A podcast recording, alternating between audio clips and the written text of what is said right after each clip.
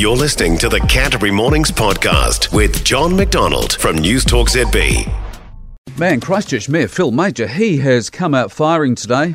Get this, he's accusing his council staff of running amuck. This is his transport staff at the council. He's accused them of running amuck and says they need to be reined in. There is actual words. Direct quote, if you like. They're running amuck and they need to be reined in. End of quote. But wait, there's more. He's also accusing or describing his transport staff as being, quote, the anti car brigade. Again, another direct quote. The anti car brigade. And he's not alone either. Some of the other usual suspects have weighed in Councillor Aaron Keown and Councillor James Gough, who we'll talk to shortly. We'll talk to James Gough very shortly. Uh, they're both also in the news today condemning their transport staff for what? For making changes to the road near Hagley Park. Now, specifically Rolleston Ave and Park Terrace. Just picture this it's from the Antigua boat sheds to Salisbury Street, the bit that runs uh, alongside Hagley Park, past Christ's College, the George Hotel, up to Salisbury Street. And the changes to the road that these councillors and the mayor have brassed off about is the creation of a new cycleway. Cycleway. Pretty much happened overnight. I hadn't seen it until this morning. On the way into work, I went and had a nose.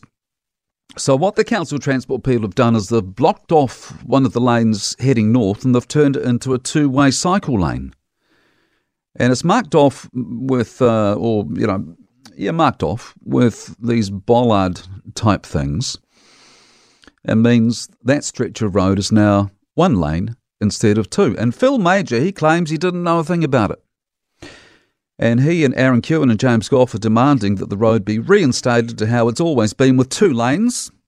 And they're even accusing the transport or the council transport staff of being sneaky. Now, what seems to have happened is the council transport people got a bit concerned about cyclists and pedestrians being put at risk by the development work going on at Canterbury Museum.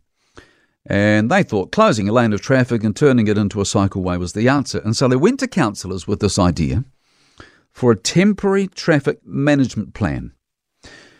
And according to James Gough, who we'll talk to shortly, councillors were led to believe that they would have a say on this. But that didn't happen and a traffic lane on Park Terrace has disappeared and it's now a cycleway. Red rag to a bull, eh? Uh, councillor Aaron Keown, he's in the news saying in all his time as a councillor, he's never seen this sort of temporary work happen. And he says it is just unacceptable that council staff have gone and done this. It reeks, doesn't it? Can you remember this? It reeks of that idea that council staff tried to push last year which would have allowed them to make a major, major change to a piece of road without any, any consultation or discussion first because it would be a trial. And then two years down the track, they'd ask us what we thought about it. Remember that? And it's also very similar to the other daft idea they came up with earlier this year of spending, what, more, more than a million bucks upgrading a stretch of Gloucester Street in central Christchurch, trialling it for 10 weeks, and then undoing all the work after 10 weeks if they thought it wasn't working. Daft. I mean, at least with this pop up cycleway on Park Terrace, it doesn't look like a million dollar project, but I do think it is completely unnecessary. I mean, I do wonder what peak hour evening traffic is like along there. I've only seen it early this morning. But surely taking out a lane of traffic uh, will be disruptive. Either way, what we have now is city councillors fighting publicly with their own transport staff. You've got Phil Mauger calling them the anti car brigade and he and the other councillors are making public demands that the changes be reversed. I mean, how Mickey Mouse is this? Which raises the age old question about local government, which is just as pertinent today as it ever was. And the question is who the hell is running the place?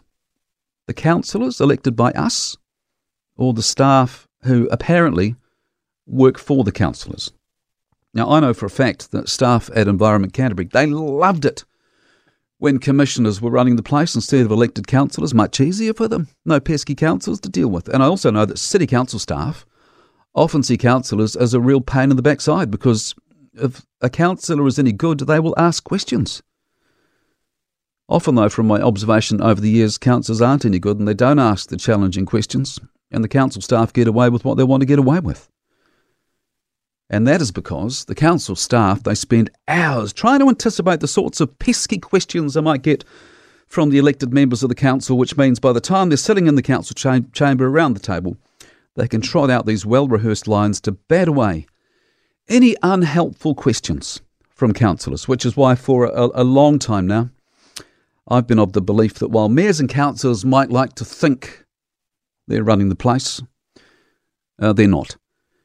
And it's the staff who really run the place, which is why we're seeing what we're seeing at Christchurch Council and why we're seeing Phil Mauger and other councillors in the news today calling their own transport staff the anti car brigade because they have quite clearly had a gutsful of the staff who work for them running around as if they own the place.